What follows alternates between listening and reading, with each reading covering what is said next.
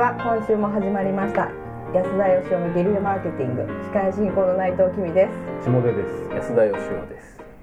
えー今週はあ今週もですねあのー福岡から先週に引き続き、坂東さんにお越しいただいてますはい、バンドです。よろしくお願いします。お願いしますお願す。それでは質問です、えー、30代後継者の方ですいつも楽しく拝聴させていただいております親族による事業承継の是非について質問です一般的に上場企業などの社長は親族ではなく実力は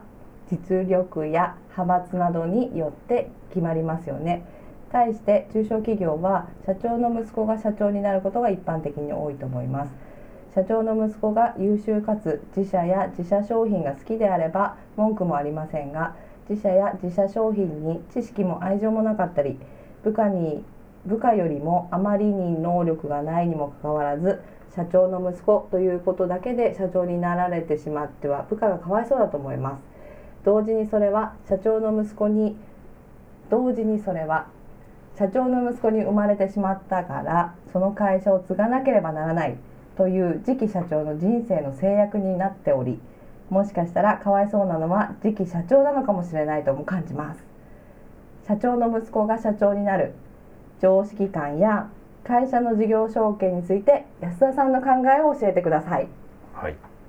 いやいや、ドヤ顔してますけど、えらい感じましたからね。ちょちょっと ねなん三か箇所ぐらいは。そうですねはい、詰まりましたけど、でも、この質問、ちょうどですね、あの、組織コンサルタントである坂東さんに。はい。ゲスト参加いただいている時の質問としては、ベストじゃないかうんそうでとすね思いますではが。まず坂東さんの答えかじゃあら。答えからいきましょうかはい、えー、と社長の息子が社長になることについてはいどうかってことですよね、はいあの社長が自分の息子に継がせたいと自分の生み出した大事な会社を継が継がせたいといううん気持ちはすごくわかるのでうんあのなかなかそのあの息子への継承っていうのはなくなりづらいかなと思うんですけど、うん誰がかわいそうっていうのは僕はないと思っててですね、うんえーそれは社長の息子も結局自分が継ぐかどうかを決めるのは自分が決めるからですねうん継がない息子も山ほど、まあ、僕も知ってます、いますからうんそれから社員がかわいそうだっていう話だったんですけど、うん社員も結局会社を選んでいるわけでうん本当に嫌だったら辞めたらいいわけだし、んそういう意味で、あのーまあ、結局は自分で決断し選択しているんだっていうことなんでその会社がその存続していくかどうかっていうのはうんその先代の社長が誰を社長にするのか決め継いだ社長がどういうふうに経営判断していくのか決めうんでその判断の様子を見て社員がこの人についていきたいこの会社でやっていきたいっていうのが決めっていうことでその会社が存続していくのかどうかが決まっていくんじゃないのかなと思うんですけどね。うん下出さんはどうですか。うん、なんかね、僕は。家の事業は継がなかったですけど、はいなんかそれは確かに坂東さんがおっしゃるように僕の選択でなんか嫌だなと思ったから自由に生きさせてもらっててそれについては感謝してますっていう感じなんですよね。であとどうなんですかねこう社長の息子が社長になる構図っていうのはどちらかというと多分株主の息子が社長になってんだろうなって気もするんですよね社長としてっていうよりはうんなんか筆頭株主だから決めてるみたいな、そんな感じなんだろうっていう気もしてなんかその、ね、そこについていくかどうかっていうのも。その株主の考え方に合うのかどうかとかもあるんだろうなっていう気はしますね。あの中小企業はね、やっぱりあの上場企業と違うところがいくつかあってですね。一つはやっぱ社長が個人保証してるじゃないですか。はいはい管理人はね。でそのために社長の家とかが抵当になってたりとかする。そういうところには当然こう家族も住んでて。はいはいで事業だけじゃなくてそのマイナス面も引き継がないといけないんでだからやっぱりその親族にしか引き継げないっていうことがあるのも事実なんですよ、まあ、大体の会社に借り入れありますもんね。そうなんですよねでそれを全部その別の人が引き継ぐとしたらその人が、うんまあ社長の家の担保を外す別の担保を持ってきてみたいなことができるかって言われたら、まあ正直言ってやっぱ難しいでそれとやっぱりこう中小企業って結構その一部に特化して特殊な商品とかサービスやってる会社が結構長く続いてたりするじゃないですか。下手したら200年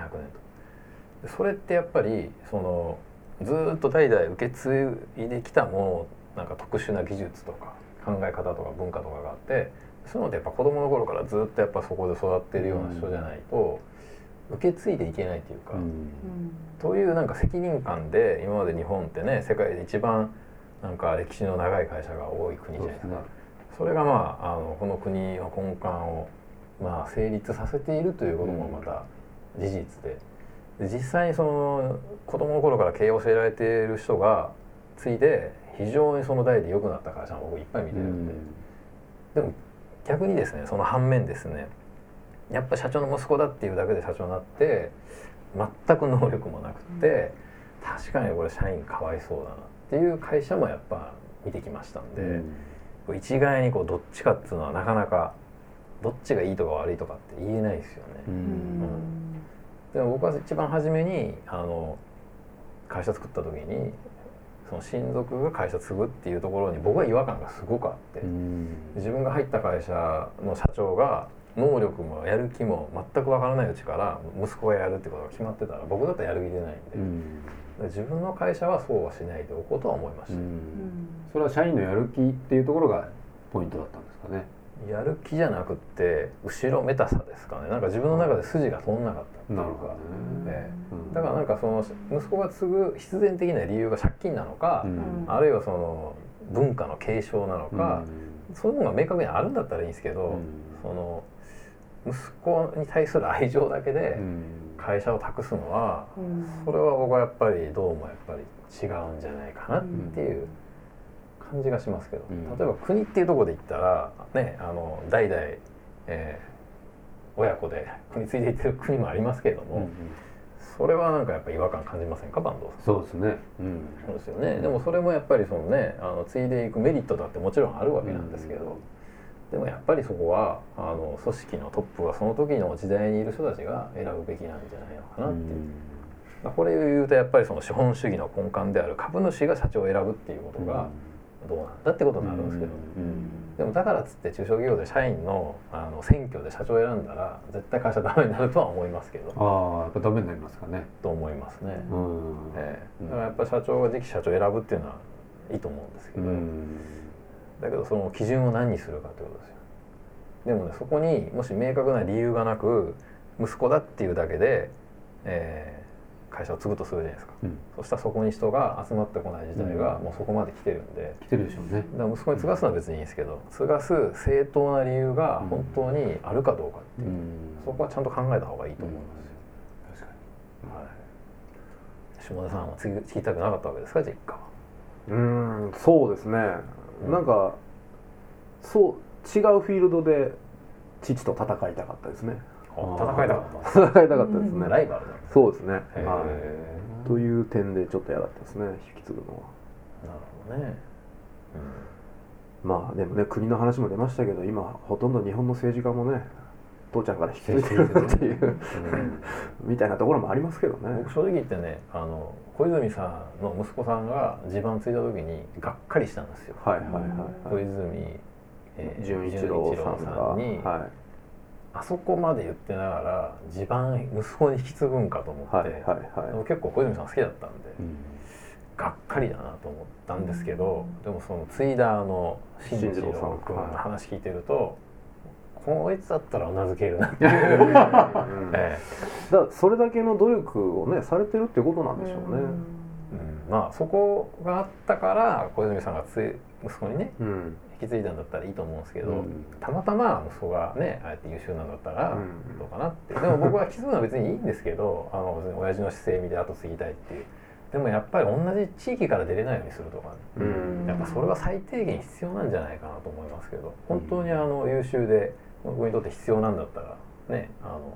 そこで選ばれればいいわけなんで。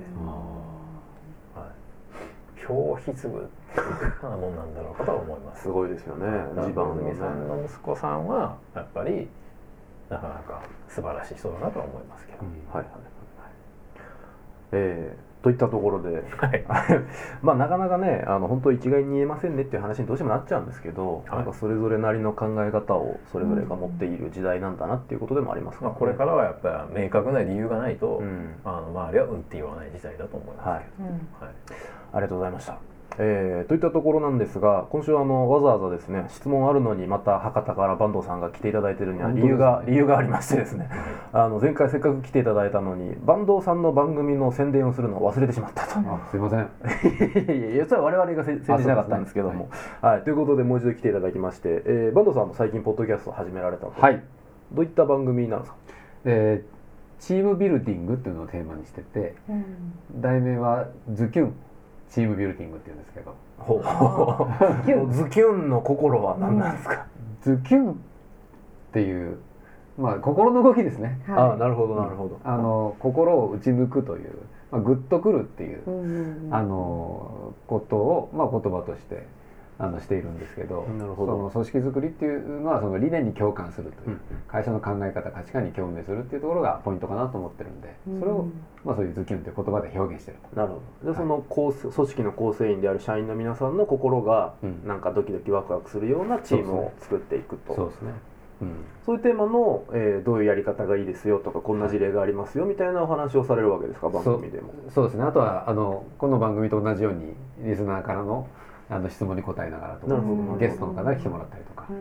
僕もあの実はゲストではいはいあのお話ししたりしてるんで、まあもし興味があればぜひ聞いてみてください。はいドキュンでしたっけ？ズキュンキュン大きく違います、じゃあということで、えーズッキュンチームビルディングという番組の方もですね、ぜひぜひ聞いてみていただければと思います。はいということで今週は以上とさせていただきます。今日もありがとうございました。ありがとうございましたありがとうございました。